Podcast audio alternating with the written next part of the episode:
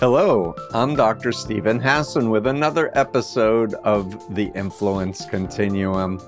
And I am got a big smile on my face if you look at the video. I'm with an old friend and colleague, Rachel Bernstein, uh, who I've known for decades and worked together with. She's a licensed marriage and family therapist in LA, California and she's been specializing in helping people recover from cults. So you were doing the cult clinic in LA and New York. Uh, you've gotten into cult intervention and reacclimation for uh, you say for 30 years. You're on the mm-hmm. advisory board of the International Cultic Studies Association, and you've worked with the Department of Justice, providing support to cult victims who testify against their perpetrators. Excellent and you were in the documentary Seduced about the NXIVM mm-hmm. cult with me. I had a, a, cameo on hypnosis, but I think you were in your office with um, India Oxenberg, if I'm remembering right. correctly, right. Uh, mm-hmm. whose mother is Catherine Oxenberg and uh, was a major force in exposing uh, and bringing Keith Raniere to justice for trafficking and mm. racketeering and a whole host of other things. You've mm-hmm. done a ton of media CNN, MSNBC, BBC, NPR, Bloomberg. Um, but most importantly, for my listeners, I want to plug your podcast, oh, Rachel, if yeah. I may, IndoctriNATION. Sure. Uh, mm-hmm. And then nation is capitalized letters, and um, it's excellent. I've listened to you, and I love your little summaries at the end. Mm-hmm. I'm not going to steal that idea, but it's your because it's your idea, but it's a great, great touch. Mm. Um, you've also done a webinar series for cult survivors entitled "Living in Freedom." And uh, you have a website, Rachel Bernstein Therapy, and I happen to be an owner of your book that you wrote many years ago for kids about uh-huh. how to talk to your young ones about divorce when parents mm, are divorcing. Mm-hmm, so anyway, mm-hmm. I've always appreciated your humanity, your common sense, your your integrity, your values, and uh, uh, I've been doing this podcast wanting to reach out to other experts in the field so that people who read my books and they go, "Oh, you're an expert." I'm like, "Yeah, but there are others. I am Mm-hmm. There's a group of us, and we stand on the shoulders of other therapists. Certainly, I do as a former cult member, uh, mm-hmm. uh, and done a bunch of interviews and shout outs to people that I respect. Um, so, with that, I would like to leap in and talk about 2023, Rachel. The world's crazy, undue influences everywhere. Uh-huh. You know, and there's not yeah. enough of us to go around. Mm. We have so mm-hmm. many people contacting us for help. And I, I, I know you're younger than me, but I'm like really thinking, how can I pass on my knowledge to the mm-hmm. next generation? How and how yeah. can we destigmatize the public's ignorance about people who've been in mind control cults? Because the tendency, as you well know, is oh there's something wrong with Steve for being in the Moonies. You know what what was right. it, Steve? You were weak. You were looking for a daddy figure or whatever. And I'm like, uh, no. Um, yeah. Study social psychology and uh, understand sleep mm-hmm. deprivation is very powerful, and hypnosis mm-hmm. is really powerful. So with that, I'm dishing to you, Rachel. please share a bit a bit okay. more of your story. Maybe your dad, you know, Maynard right. and the cult clinic, and that's how I met you initially. Was through your dad, and then just what what what's going on that we can do to help people. Mm. Mm. Okay, so yeah, I mean, it is so nice to talk to you. It is always nice, and I always love our our interactions, and I love our history. Um, and I've learned so much. And uh, very often, um, I'll come up with an idea, and someone will say, "Oh, is that your idea?" And I think, and I'll say, "Well, I probably got it from Steve Hassan, so I should probably say that. It's probably in his book somewhere." Um, but um, yes, we are we are standing on the shoulders, and and we're hoping that others will stand on ours. I mean, this is sort of this way of helping ensure the future and I I want to be a part of that as well. There is a great need. I saw this um, this thing that someone posted on Facebook, and um, and they had put a sticker on their window that said a David Lynch production, and it was just looking outside. And it said, now that helps explain sort of what we're looking at, that this is all this sort of dystopian kind of oddness that we're looking at uh, and we're trying to make sense of it, but it's hard to make sense of it. A lot of it doesn't make sense, and a lot of it is so polarized, and it's um, and a, a lot of it is so contentious and culty. Yes. Uh, and and so I, you know, I think that we, of course, we need to work on trying to bring civility back if we can. Yes. And um, common sense. Yep. Um, and seeing if we can be less of a torch and pitchfork world and um, meet people eye to eye. Yeah. Um, and so with that, I mean, sort of So, to go. If I yeah, if go may ahead. respond, just because you mentioned Yes, the please. David Lynch production, you know, masterful filmmaker, but I Mhm. have to jump in and say it's his foundation that's still pushing TM, Transcendental Right. Meditation, as if it's a good thing. And I've been Amazing. helping people for decades who've had bad experiences, including Mhm. Gina Catena, who was raised in it and Mhm. describes very eloquently the abuses of the children in that cult, as well as Mhm. people. I was on a panel in Stockholm, an ex member panel, ICSA to be specific, with Judith Bourque, who is uh, Maharishi's lover. And I met Mm. uh, David Sieveking, uh, who did David Wants to Fly documentary, which I did a blog about in Berlin when I was in Berlin. So Hmm. if any, I'm not dissing meditation because I meditate, but the Mhm. TM, David Mhm. Lynch connection, warning, Mhm. warning. Because there's not one way to meditate, and Maharishi was never an enlightened master. So sorry for that rant, but I just no wanted to- it's a good it's a good rant and it's important and it's good to know also what people are still touting and why and how they can be even with all the information that's out there. I've always wondered about that why they like people turn a purposeful blind eye. But i uh speaking about the people who we have learned from and who we're learning with so i'm as part of the podcast for the people who are the patreon subscribers. I want to do a special thank you to them. So I do these bonus episodes and I'm doing these special episodes on people like uh, Robert J. Lifton and James Randi and the people that I want people to know about. And I interviewed um, Pat Ryan and he was talking about TM and he was trying, you know, I said, So what is it that really started to bother you? And he said, when he wanted to be a speaker at one of the TM, um, I don't know what it was, it was a conference or something where he was going to go and speak to some people who were um, officials of some sort. And he said that he was willing to do, give this talk, but he also wanted to tell the truth Mm, and uh, about the organization because he thought that was in line with his spiritual teachings Right. of, of honesty and, and getting to the truth. And they pulled him as a speaker when he said he was going to tell the truth, yeah. which was very interesting. So, I, So, I, am glad you yeah. mentioned Pat Ryan because he has extensive information on TM. He's really done a deep dive.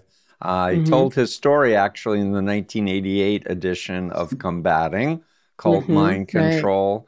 And Mhm. um, good guy, just incredibly knowledgeable about about TM. And I do want to just mention Aryeh Siegel, who is a former Oh. 10 year member. Oh, I wanted to mm-hmm. say about Pat that he graduated Maharishi Mahesh Yogi Institute in Fairfield, Iowa, which is was accredited. Maybe it still is, but pe- I, Yeah. people need to understand more about the cultic destructive aspects. But then Aryeh Siegel was a teacher, and he's been really going hard against David Lynch Foundation, who's been trying to get into VA hospitals, into school systems to teach TM.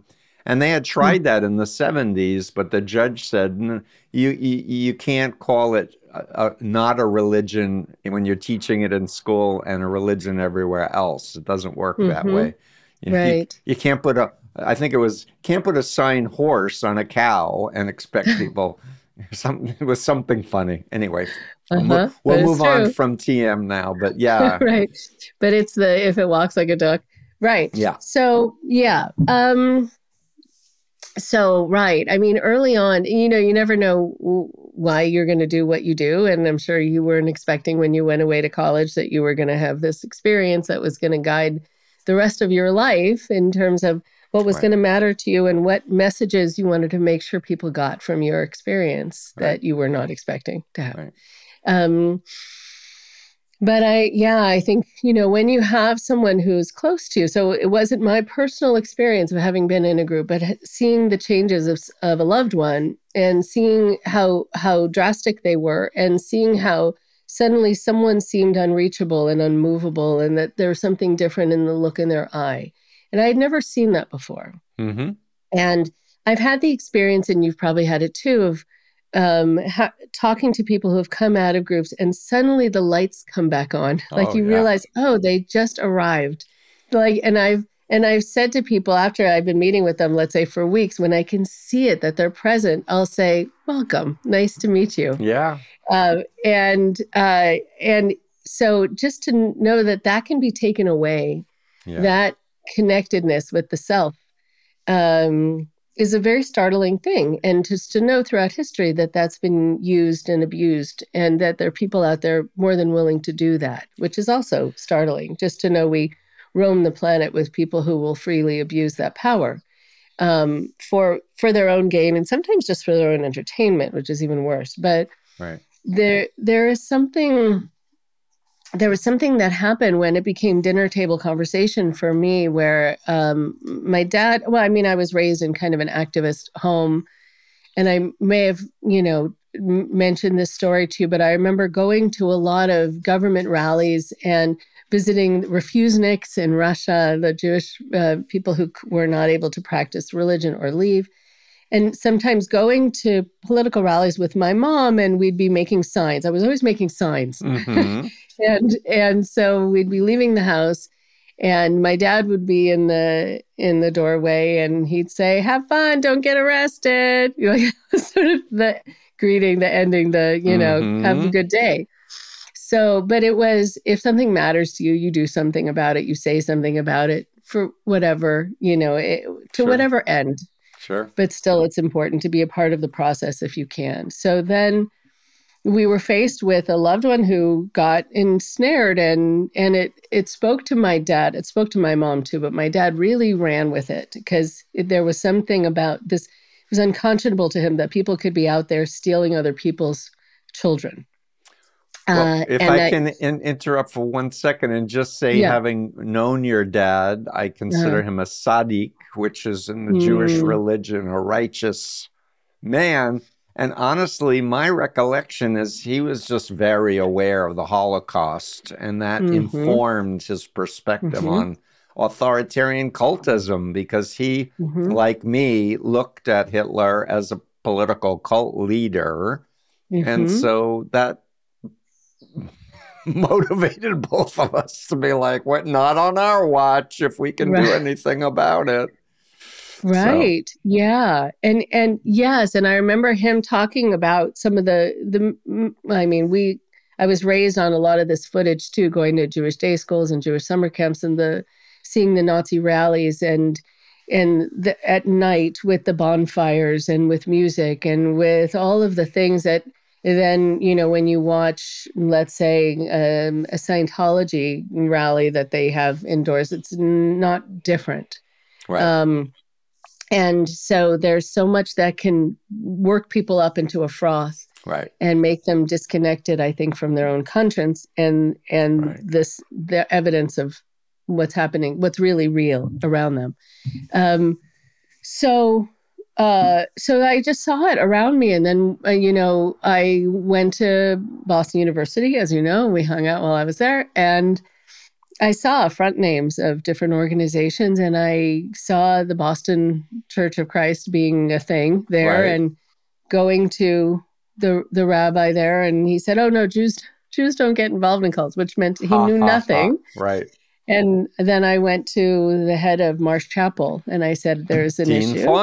Yes. I Oh, that's right. Very That's right. well. I went to BU also, but not the same Right. year that you went. But yeah, they were very activist, anti-cultist while he was there. Yes. Um, He's lovely. yeah. He's lovely. And he ended up educating the rabbi, which was good. But he said, yes, it's an issue. It really is. And then I would see busloads of kids being taken to some church, something in the mountains. And I remember I learned, I would ask these kids, do you know where you're going? Oh, we're going to a, a weekend away. I said, no, do you know where you're going?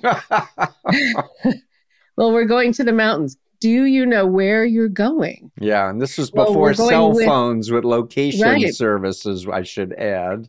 Yeah. And I knew, I said, is what's the name of the organization? Do you have contact information? Do your parents know where you're going? I mean, I, I'm their age, but here I'm feeling like I'm a chaperone because I had information and I saw how also people don't ask questions, how they Mm. trust. Mm, And I knew some of these people were not going to be continuing on in school because they were getting involved in something that was going to pull them away. And Yep. that wasn't told to them ahead of time. So it just continued where I just kept seeing the evidence of it in front of me. And when I started at the cult clinic in LA and had my first person who was a Scientologist who had climbed out of a window in one of the buildings and she was on the RPF and the re- rehabilitation project force and she was scared out of her mind and I didn't know I didn't know Scientology to that degree. mm.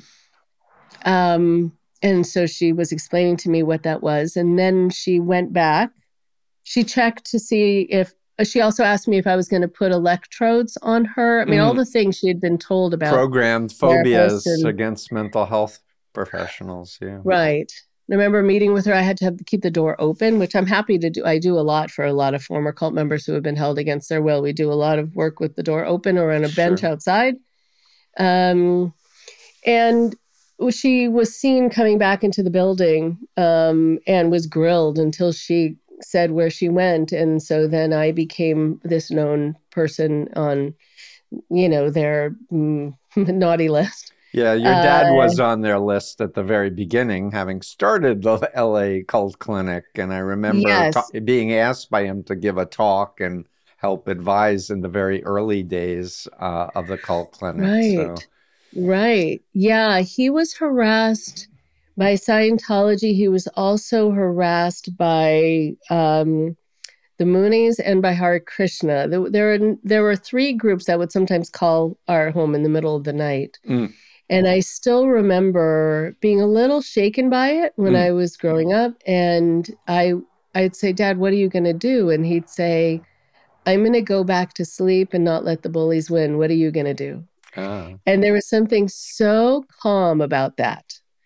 Um, Your dad I was like that. He was very Uh-huh. calm and cool and very smart. He was a professional businessman, if I remember correctly, but he he Mhm. really was a sharp, sharp man. Miss him. and yeah, I miss him. I miss him too. Yeah, he died way too young. And uh, but I try to I think about that when I'm harassed, when they Mm. try to complain to my board, when they try to do whatever, have their hate sites against me, whatever it is, and have me followed. Mm. I think I think about that. You know, I'm going to go back to sleep, not let the bullies win. And I had to not be as obvious for a while when my kids were young because I didn't Mm. want them to have to deal with someone outside our house. And Sure. I, I wanted them to be old enough to give their consent, actually, Sure. to have me continue doing this in, in any kind of public way. So until they were old enough, I didn't g- start a website. I didn't, you know, start the podcast. I really Mhm. needed to find out if they were cool with what might happen. Um, I might add that's a very important point that I tell my clients who want to be activists to really think Mhm. about their children and Mm-hmm. to to really you know be considerate the way you are expressing you were um, about the relative benefits and risks and just putting your kids' well-being uh, at the top of the list is hmm. kudos to you. Thank you. I yeah, I I I wouldn't have felt right, you Mm. know, because I knew that I was scared when I was younger, you know, with this, and I didn't want to scare them, and I didn't want them to be worried for me Right. because I know my kids. So um, so yeah, it just kind of continued, and I thought, well, this will be a nice adjunct, and and then it became really the work that I do. Every once in a while, I have a I have a client who has gotten in touch with me because I've done work with the siblings of kids with special needs, because I work with, because I'm a licensed marriage and family therapist. Right. And so I'm, when they say, oh, we'd like to get some help because I have a son with autism or, or I have a, uh, some difficulty with my teenage daughter, I'm always waiting for the, and we're going to be getting on the mothership. Like there's this other piece that I'm just ready to beam for. up, right? right and it doesn't come and i think oh that's right this is how most of the world is you know where things right. are just things and you know, okay la, i see them as sort of palate cleansers you know and i like doing that work too that's but so funny palate cleansers but i think that's there's something in what you said that's wise that i want to highlight just for other therapists because so many experience burnout because they mm. they they only take the most traumatized uh, clients right. guilty. Right. Uh, I can't yeah. tell you how many times I burned out and then said I need yeah. to take a chill out and not do this. But just having like regular clients with like yeah. normal problems is, is a relief. Right. Mm. Yeah, it is a relief. And it also helps me it helps me keep things in perspective that not mm. everyone is going through the stories right. that we hear and and also that um, things can also and sometimes it's helpful because with things that are just sort of the normal problems um, it helps me remember that some of the things we hear about really are intense and yeah.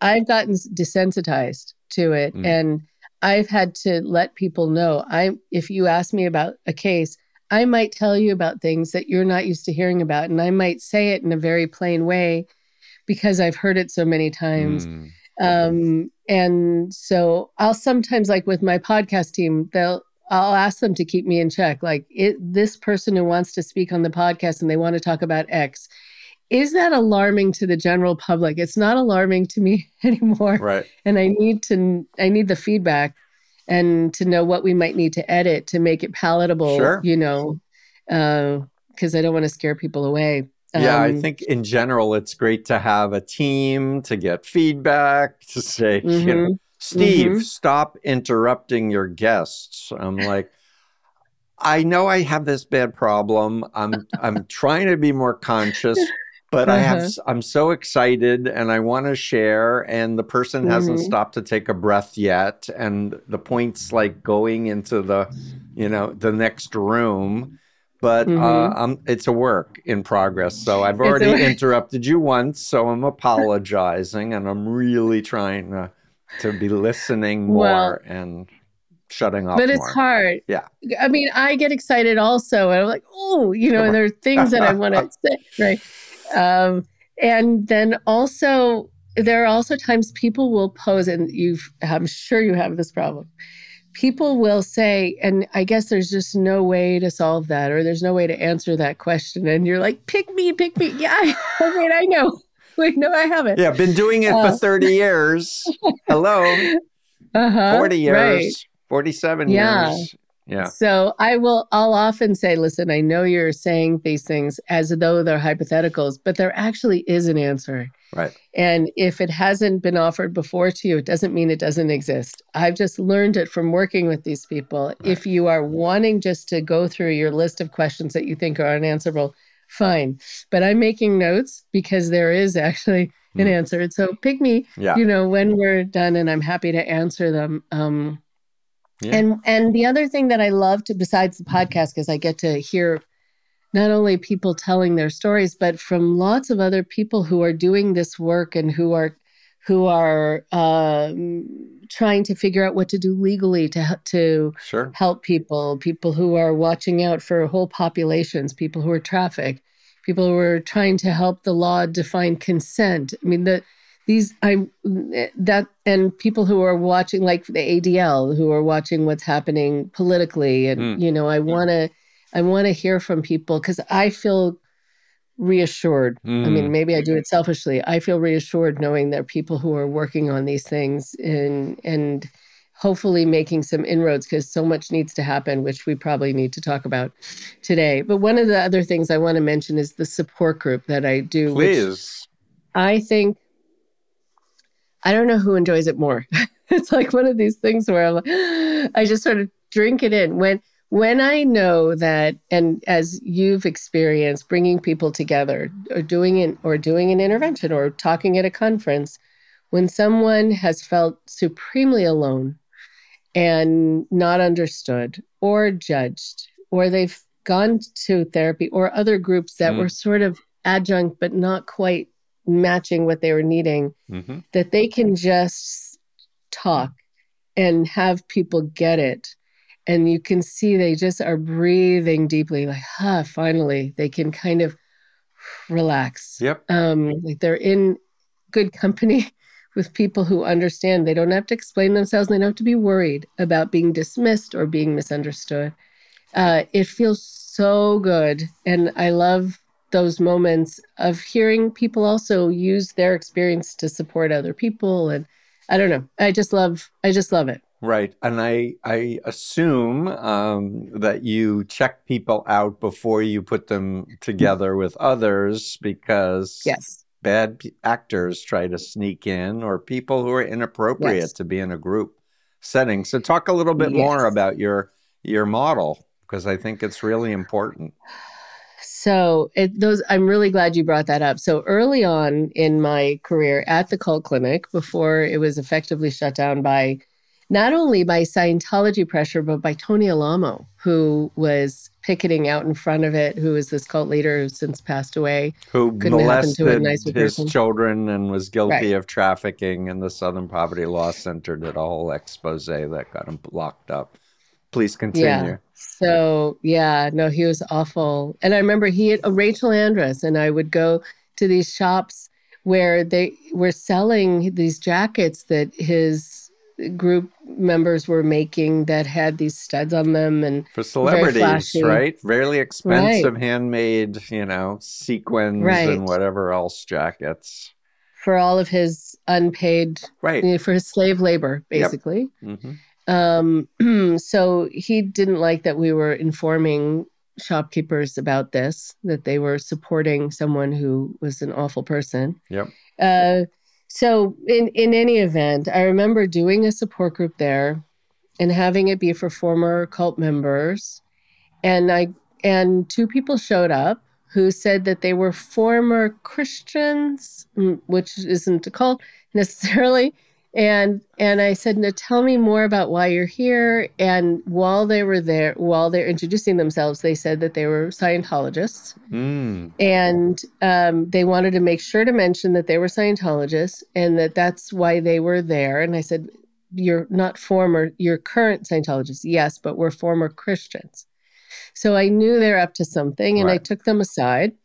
And uh, I said, Is the reason, because I'd already been through this once, is the reason that you mentioned that you're a Scientologist to make people on edge who are here who are Scientologists because now they know they're going to be watched and reported. Mm-hmm. Ex Scientologists. But also, yeah. Mm-hmm. Yeah. Mm-hmm. Also, that then if I tell you you can't be in the group, you can then say that it's religious persecution, that it's because you're Scientologist. So they looked at each other like, uh, got you know. their number, Rachel. and I said, you know what? I actually don't care and whatever happens happens but you can't go back in the room. Mm-hmm. and uh, because i knew there was someone there for the first time who had just left scientology was scared out of her mind that there sure. was going to be someone there reporting back. It needed to be a safe place. Sure. And i didn't want the tricks but yeah so then there was a suit. I mean it, you know they make it impossible. Well that's and, what they used to close the cult awareness network down was you know yeah, suing for right. membership in 20 different states exhausting the insurance fund. And Scientology so needs cool. to lose its tax exemptions status. And David Miscavige needs to go to jail as a trafficker and join Keith Raniere, in my oh, professional opinion. Yes. I mean, the stories you hear about uh, uh, uh, about David Miscavige and just the, you know, the sociopathy, just, mm, you know, yep. just how he's sadistic. In any event, yes. So to go back to your question, yes, yes I vet people before I have a conversation with them, I try to get a sense of if I can also try to see them in person. Mm. If they say, no, I just want to talk on the phone, then I'm going to have to wonder why. But I want to gauge them. And sure. I, I, um, and then also I reserve the right to have people not come back. Um, and, and yeah, for some people, sharing the time is just too hard. Mm because um, they have more they need to talk about and so sometimes i'll I'll offer them a couple times just to talk privately, to right. talk more, to get more out before they come back to the group. Right. But there are other people too who were leaders in like large group awareness trainings who I've noticed take over the group. Yes. Um, and then they start calling on other people to talk instead of me. uh, and they will I'm say, "Well, we're for now laughing, but I totally right? get it. I totally." And I'll hear one of them say, "Well, we only have five minutes left. So, did anyone else want to say?" Like, wait, I'm sorry, what? But they, that's you know, they they've had to learn, um, and I've had to guide them after. Like, this is not. Yeah, you are not in the cult mm. anymore, and uh, you need to learn right. boundaries, please, as part of your right. healing. Yes. Mm. And I've what I have done too, even though I, I I do try to make sure to vet people as much as I can humanly do. Mm-hmm. I've let people know that they can participate. I reassure people that if if I've given someone the ability or the choice mm-hmm. to have their camera off, or to not share, to not introduce themselves quite yet and just listen and see if they feel safe, mm-hmm. that that's okay for as long as they need to do that. And I want to be able to let people know, even if you can't see this person, I know who they are. Uh-huh. Um, and I've talked to them, and they're they're just needing a, a group session or two to feel comfortable enough to to appear mm-hmm. um, because of how they've been treated in the past or whatever else. Mm-hmm.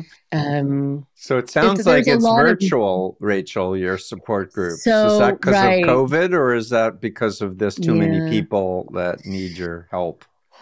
So it's an interesting thing. It was in in my office, and then what happened was when in my office, I, people started contacting me from other places, wanting to know if they could participate. And one or two people then i would bring my laptop and and i would set them up like they're a person there right. and on a chair. Right. Um, and then it just got to be another person another person. I thought this is now sure. getting to be too much of a mix of you know technology and in person. It was too hard. Yeah to it felt odd so um i now do it virtually and and it's given people a chance from now all over to to join. And there's some parents and other loved ones who who are there wanting to talk as well, hmm. um, wanting to hear from the former members about what helped them leave, and if their parent had reached out to them, what would have been a good way to do it or a bad way. They sort of so that's, offer each other guidance. That's fascinating. So, in other words, it's a mixed group, including former members as well as family members. Right. It started out just with former members, and uh-huh. then there was a, a mom who wanted to, you know, uh, who found out about the group and said, Can I join in one time just to see if I can ask them some questions? Because I have a little bit of contact with my loved one, and I feel like I'm not doing it quite right. Mm. And I'd hmm. love to hear from people who've had the experience mm. if they can guide me. And I asked the people if they wouldn't mind taking some of their time mm. to to share. And they actually kind of, some of them really kind of liked the idea mm. um, of being able to use what they learned to help someone else. So mm-hmm. it's a mix. It's much more, I'd say it's like an 80 20 split, with 80 former members, so, but there are some parents. So is there a top limit of how many people you can have at one time? Um, so just to make sure that everyone has enough time to talk and it's a 90 minute group, mm. I I limit it to about 10 to 12. Okay. And if it's more than that, I'll extend the time to two two hours. Mm-hmm. Um, if people have the time and if they want to stay on. Mm-hmm.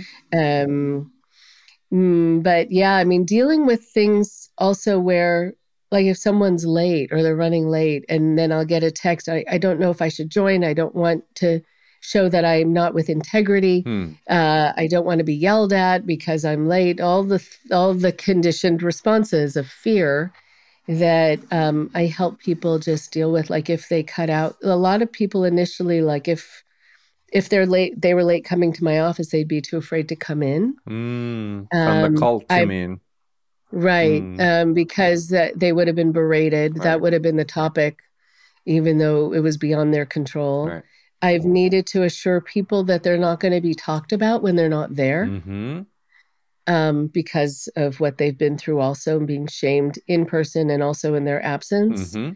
Um, and that I'm not going to be contacting them in between the groups. Um, that I'm not going to be. Oh, and also if I ask a question, they don't have to answer it. Mm-hmm. And we've had to actually do some role play with that mm. um, because they didn't believe me that that would be okay. Mm. Um, but it was a liberating thought that just someone, just because someone asks you a question, doesn't mean you have to answer it.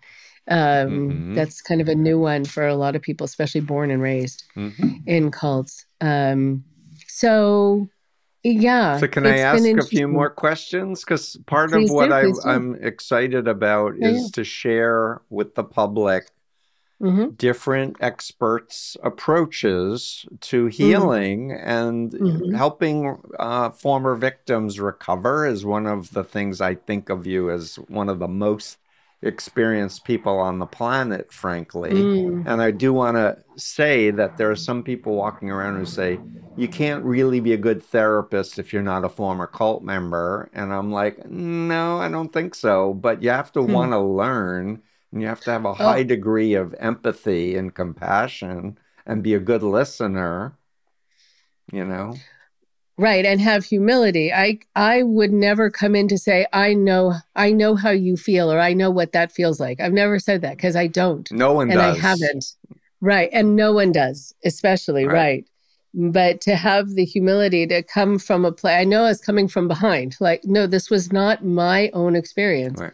but i want and i want to be able to be a resource because i there were so few people doing it right um but anyway, yeah. It, so yeah, I've had I've learned most uh, in terms of the practical work from the clients and just taking notes about what worked and what didn't after each time. Yeah, and then you notice patterns, right, between mm-hmm. the different mm-hmm. clients. So is your meetings with former members weekly? Or is it like a 10 session run or like do you have mm-hmm. rolling uh, admissions as people you know in a sense don't need it anymore and want to take a break can you say a little bit more about your right so there are different things that have worked over the years so uh, um, for a while i was doing an eight session mm, meeting where mm-hmm. people signed up for eight sessions paid for eight sessions and then they wanted it structured that each meeting well of course mm, the the thing that's most important is for people to talk about what's on their mind or sure. some, some things time dated like they're dealing with something coming up soon that you know that that gets precedence but then they wanted a subject mm-hmm. like whatever it was that they wanted to be able to hear about or uh take or you know cialdini's yeah, you themes. know influence themes right. and and strategies and skills. Yeah, I can right. relate to that. Go on. Um, so that worked with certain people, mm-hmm. and then other and people who really liked it to be structured. It made them feel safe, mm. also knowing that it was structured. There was going to be an end to it. Mm-hmm. Uh, because there had been messiness at the ends of things for them before when it wasn't clear. There was the expectation that mm. somehow they were going to still continue on, even though they were just told it was going to be, let's say, for a certain amount of time. So uh, to model that eight sessions was going to be eight sessions and that it wasn't just going to, well, if you know, if you really are committed to this work, you'll continue. I'm not going to play that. Right. But I would just start fresh and say, I'm going to have another eight, yeah. you know, and we can start again. But others, what what happened was that when people started joining, there then wasn't enough time for people to to do two things. One is that when there were more people participating, there wasn't enough time then for me to bring up my subject because it was going to take the place right. of people talking about what was really on their mind. And so I, I realize it's too hard to do both with a larger group. Right. Um, and I don't want to assume that what's on my mind is more important than what's on theirs. Um, but also, then there were people who took many sessions just to feel comfortable enough. Right. And so, eight it might seem like a lot for someone else, but not someone who's really been burned Mhm. and is scared. Right. And sometimes it was only by the eighth that they feel comfortable. So I I might do that model again at some point, Mm. and I might have it concurrent Mm. where I do both models for different groups and people can choose what works for them best Mm. because I think it again for some it really did feel good and others it didn't quite work. So now it's more open-ended and it's every other week Mhm. um, although I think I could probably do it every week, but it's every other week for now, and it's an hour and a half, and it's in the evenings, Hmm. and it's on Zoom. Mhm. Um, and um, and then um, I just use that as an opportunity instead of bringing up a subject, unless they have a subject in mind that they want to Right. ask me about. I'm happy to. I just let them know about conferences coming up, about other organizations I'm finding out about that would be interesting Right. for that could offer them other support, sort of other resources. Mhm. So we spend the first like 15, 20 minutes having people go around and introduce themselves if there's anyone new. Mm. And again, they can choose to not say anything and to pass. Um, and that's okay. And um, and then during their introduction, if there's something they want to make sure to talk about or ask about, I'll make a note of it and then come back to them. Mhm. And I'll just try to be mindful of the time that we, Mhm. you know. So I have another question 'cause, uh, for, Yes, for my listeners. So, Yeah. um, unlike cults, uh, I am curious about how you handle uh, people sharing their names and their contact information, as well as keeping them to confidentiality that everything that happens in the room stays or the Zoom room stays in the Zoom room and not recorded and things like that. Right. Okay. So the not recorded part, right? I wish I could control what anyone might be doing, you know, like under the table. They might be recording things and they could still be doing that in person, you know, in their wallet or purse. Or they could be using a screen recorder Mm. these days, is what I've learned Right. about. Right, absolutely right. So what I have let people know is that I can try to assure as much as I'm able Yeah. That I am going to try to keep their information in house, that I'm going to make sure the group knows that this is information that is shared and that among us and needs to not be taken out anywhere else. But that I also want them to be realistic about the fact that we can't guarantee. And if there's anything that they think is really going to put them in danger, Yeah. or if they are not out yet to the group and Right. they're worried that this is going to get back and it's going to really ruin their life in some way, it's not worth it. Right. And that's something they can just talk to me privately Yeah, about. it's not appropriate to be public, even in a private Zoom session. Right. And just I because I can't make a promise that I can't keep and that I can't and with other people involved, I can't ass- Right. assure them. Um, but I I will hope that people kind of come to mm, trying to meet the standard of protectiveness that I try to convey for Right. the people in the group towards each other. Right. Um, and then with people putting their names on the screen, I mean, they can actually call themselves whatever they want, and I call them by whatever it is, and it could be initials. Right. There's there are a couple people also who were renamed within their cult, Mm. and they have used each group as a way to try out a new name. Hmm. And they've asked me to put their name as the host. I can put whatever name they say Right. uh, under their, you know, with their uh, face Yeah. and they try it out like they hear people call them that to see if it fits and so they're trying out this sort of identity as part of the group which is interesting Fascinating. um, and um, and yeah and there's some people i notice as they get more comfortable they then will change to have their name their real name. Hmm and that's when i see that they're trusting the space you know more and or enough to do that or at least thinking that if something were to happen they could handle it Right. like you know. Um but i blind copy everyone on the reminders and if someone wants to be in touch with someone else privately or they have such a similar story and they really want to connect i'll just get permission from both parties um, to be in touch with each other separate from the group. So you're the gatekeeper. Do you have a chat I function happening or an Yeah. emo- emotional uh, emoticons or emojis uh, right can yeah and right so some people if they know how to be in touch with or they know the person's actual name they'll ch- send a private chat to them and um or they'll send something to me saying i'm fine with you giving out my email to so and so Great. um and but yeah they have to they have to go through me I, I just just to add, to add an extra layer Great. of protection So I want to I want to move if we can. This is Yeah, our, yeah, our please. time is flying by, and we can Yeah. talk for hours. But I know that um, we've done some cases with uh, uh, uh, people over eighteen who were to- Mhm. totally mind controlled, trafficked. Um, right and I know you've been asked to be an expert witness, and you in, in the bio you were consulting with DOJ. Can you talk about because you know I went and did my doctorate because I want to update the law and make it like Mhm. a recognizable, definable thing instead of this nonsense. Oh, it's a slippery slope. We can't decide if anyone's exerting undue influence. It's like, please, it's 2023. Do you read the news? Do you know how many Exactly. people think that Putin's a good guy and that the election was stolen still, or QAnon is a great, you know, valid uh, concept?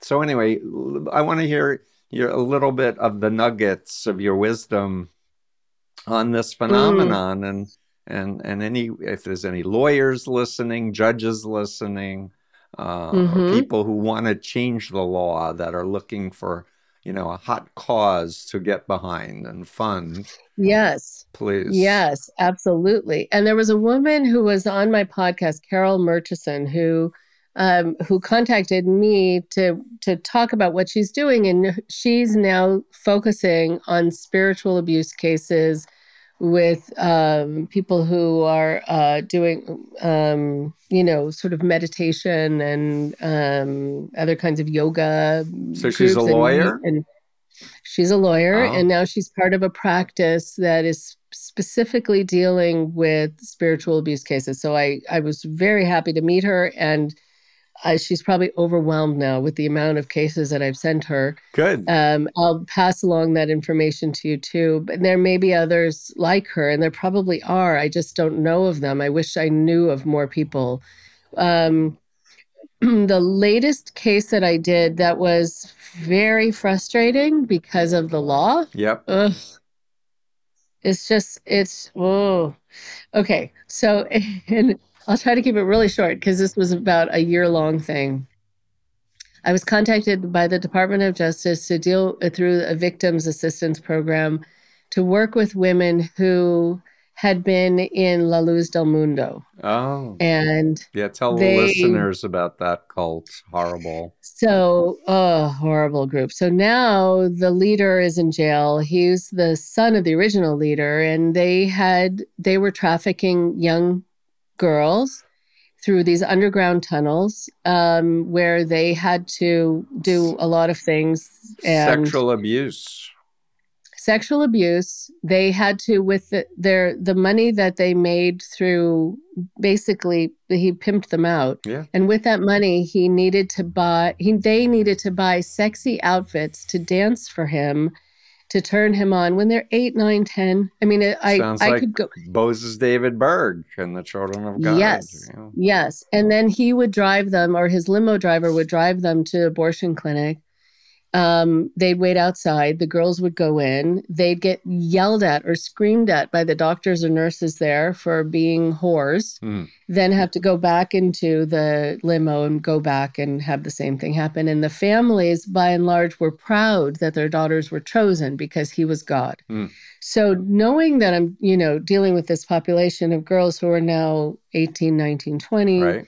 trying to figure out how to live their lives, how to, you know, and and they knew they were going to need to face him in court, Yeah. and they didn't know what to do. So they wanted me to do some counseling for these girls, many of whom opened up right away to me, some of whom took a while. They were very scared Sure. and they had to hide from their families to talk to me because some for some of them their families were still involved Right.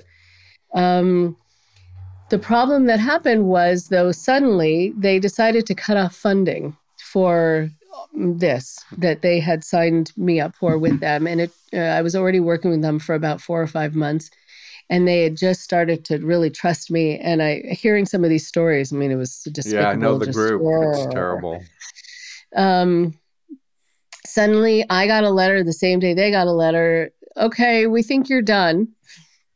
Uh, the the court case wasn't uh, going to be for another about four or five months and they were just working up towards we were we were going to be talking about sort of role playing imagine that you see him in court right. and you still think he's god. What do you do? How do you manage your emotions your breathing? Right. we couldn't get to any of it because mm. suddenly it was cut off.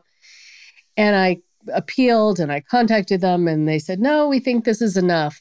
Like for a whole lifetime of abuse four months was fine to you know and i ended up continuing to work with them for free because I couldn't drop them. Yeah, I hear um, you. And they they said we're fine. We're going to refer them to someone else we have on our contact list. And I said, "Can I see the contact list?" And it was this old like mimeographed list and some of these numbers they it was like before there were zip codes and area codes like there there it was so old. Right. And so these girls were calling numbers, and this person's out of business, and this is, they just hear a dial tone. They couldn't find anyone. And then finally, they may have found someone who knew nothing about cults and undue influence and manipulation, but just someone who they could afford to see. So I said, never mind. I'm going to continue until this trial talking to these women. Some ended up wanting to pay me privately through work that they had gotten. I said, please just just make it through the court date. That will be my payment. Mm and then he he got very little. I mean, a very little. It was very short sentence, uh, like maybe 16 years, and then he would be off sooner for good behavior. Terrible. What he did, you know, was really horrible. But the law was just not.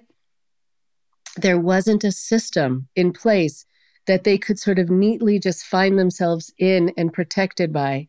They had to keep pushing, and I had to keep pushing and even people at the at the victims department this this place they were frustrated. They're like we we're we're trying to really push for these girls but there's nothing we can do. And they're saying they're fine now and even though they didn't talk to any of them. Mm. so they just had limited funding i guess and they wanted the funding to go somewhere else um, and then I found out later, I said I had to find out. I actually contacted an attorney at my own expense to try to find out what happened. And turns out that the person in charge of that department who was overseeing it um, retired. They then had a new person, and just through a lapse in paperwork, it wasn't picked up as something to be funded. Right. And so they just decided to tell the girls they were done. Uh, that makes so more there sense. Was just there was no continuity. No and they probably have no budget cuts, would be my guess. Also, right. it's another yeah. thing. Rachel, do you know Marci Hamilton? No, I don't. So, um, I just did an interview with her for the podcast, and uh, she asked me to speak to a law school class at UPenn. Mm. But she's someone that you should know about. She's the CEO of ChildUSA.org. Oh, um, yeah. And she's joined the lawsuit against uh, Miscavige and Scientology on behalf of the three uh, children who were trafficked, who are suing. Right. Uh, and right. her think tank is for children. And what I learned last week when I interviewed her is they now define children as 25, not 18. Oh, thank God. Because we know thank the neuroscience God. is people need more time to grow their frontal mm-hmm. cortex and to find mm-hmm. out, you know, to really develop. We're mammals, but we are humans and we we're not mature at 18. And uh, anyway, she's yeah. a godsend and people donate to her and they should because she she wrote God versus the gavel like she clerked for Sandra Day O'Connor.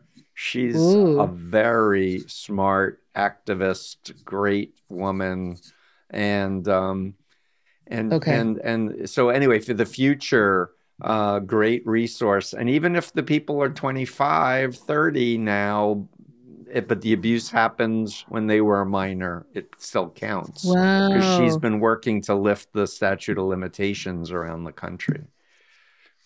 God, I wonder. Oh, that's an incredible thing to 25. I wonder maybe they won't send people to war to fight That's until they're 25. so so it's a can of worms, isn't it? Mhm, Because the CIA doesn't want the public to know, oh, Mhm. we know about psyops. We've been doing it for decades on other countries. And people like Mike Flynn are doing it on us in the United States for the Christian right because they want to impose their view of religion on the rest of us that and take away women's right to choose and gay rights.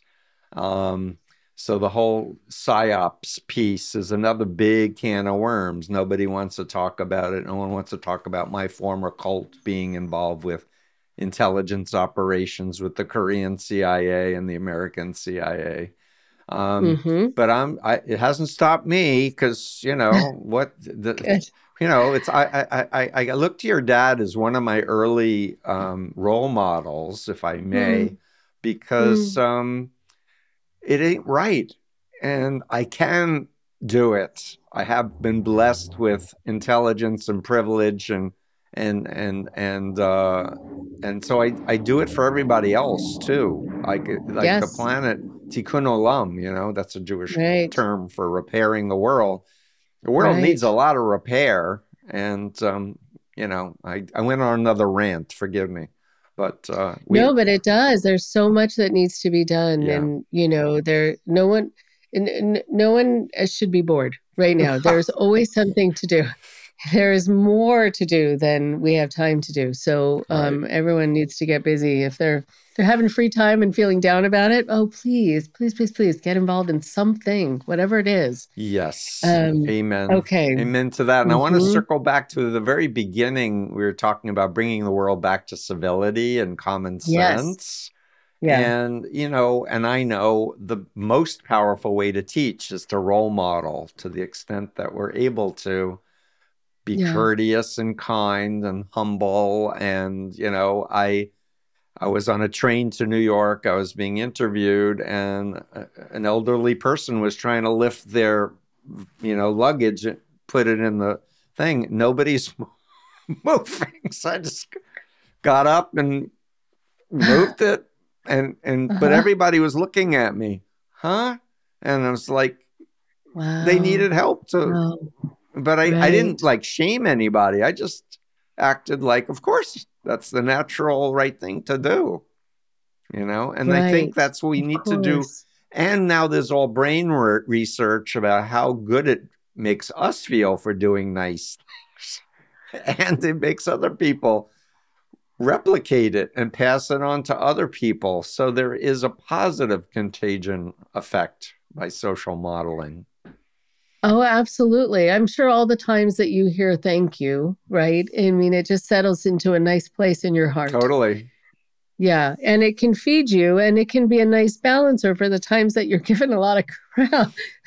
Well, that's really, exactly you right. Because we, we Um, both get harassed. And, you know, I just opened a letter with all kinds of obscene, nasty things Oh, from a Trump person. But I, Oh, you know, I get an email or a message. Your book helped me so much, or thank you for your Right. podcast, or whatever. So it's like way neutralizes any of the junk.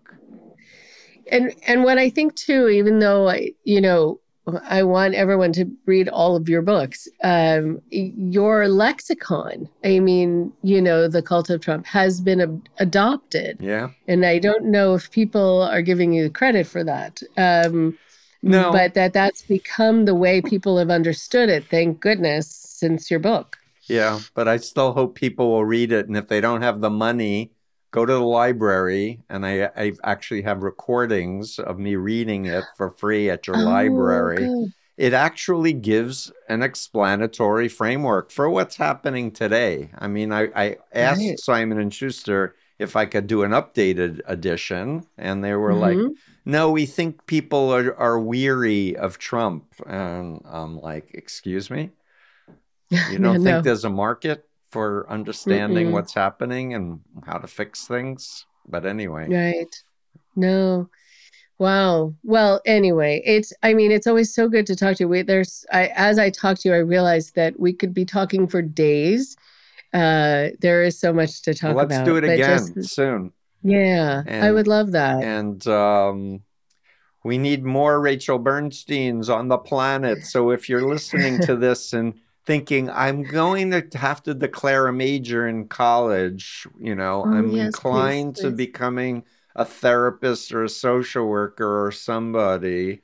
Uh, Mhm. What do you think? I'm like, yeah, we need more people, please.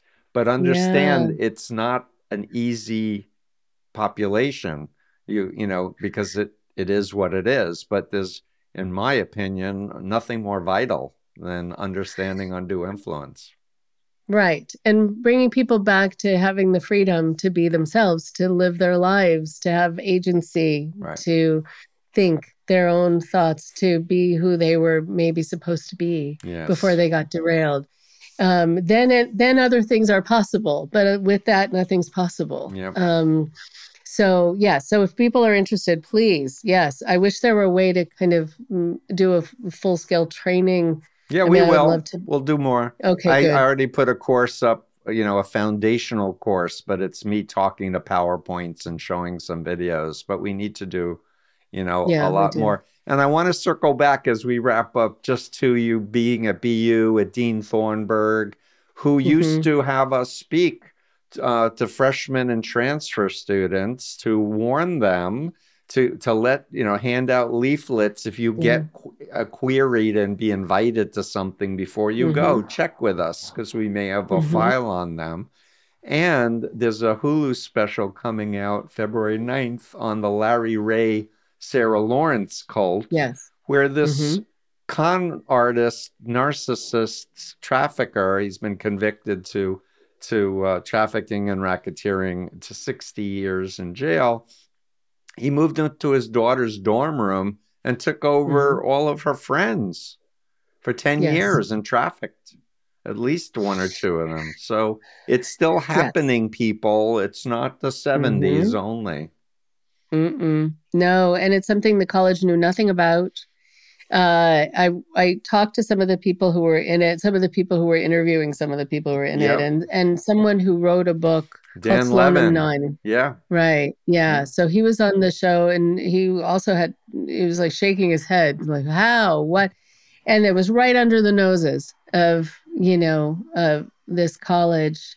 Uh, and there's some places that really do give kids free reign and it's a wonderful, open kind of environment, but sometimes too open. Sometimes there's not enough oversight and people watching what's happening, you know. And but even if they are, there there's they find a way to somehow get away with it. So your point is well taken. It's still happening in different forums, and people are getting derailed from their lives. And um, And Daniel and was losing- afraid, he said, to tell anyone about his experience for years and couldn't call Yeah. it a cult for years until he started opening that door. But he said writing the book was so therapeutic for him because it got it out of his head. And he was a poetry major. And and Mm. 19, that's I was 19 and a poetry major. So I said when I read your Mm. book, it reminded me of me when I was Right. 19 and I got sucked into the Moonies. And, it, and frankly, it makes me want to write again. Just he was inspiring to me. So that was sweet. oh, nice. Yeah. Very nice. So, Rachel Okay. Bernstein, thank you. Indoctrination, her you. podcast. Yeah. Uh, what's your website again, please? uh, rachelbernsteintherapy.com. And yeah, and, and new um, episodes come out of the podcast every Wednesday. hmm Uh, and they're bonus episodes for the Patreon supporters and uh, and some fun merchandise, which has been Great. cute. Great. Um, but yeah, it's so good to talk to you, and thank you so much. I, there need to be more Steve Hassans. I don't know if that's possible, but we can try. I uh, uh, you don't. We don't need any more me, but there, we need more other unique selves to take them. Take Yes. the, the the the gauntlet is the gauntlet or the goblet or I don't know something, something and move to move have- things forward. right, Yeah. and to have tenacity. Yeah. So thank you for your tenacity. Thanks so much, Rachel Bernstein. That's it for today's episode of the Influence Continuum. I've been your host, Dr. Steven Hassan. Theme music for the podcast is by Nasser Malik. To keep up to date with me and happenings that I think are important, please visit my website at freedomofmind.com. There you'll find in depth articles about cults, mind control, and other relevant topics. You can also find me on Twitter and Instagram at Cult Expert. If you want to develop a comprehensive understanding of these topics, I highly recommend my books Combating Cult Mind Control, Freedom of Mind, and The Cult of Trump, in that order.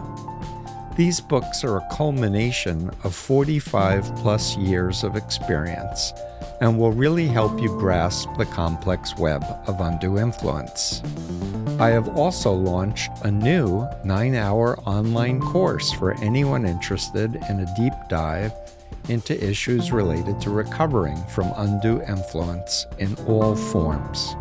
While this course is designed for clinicians, everyone can benefit.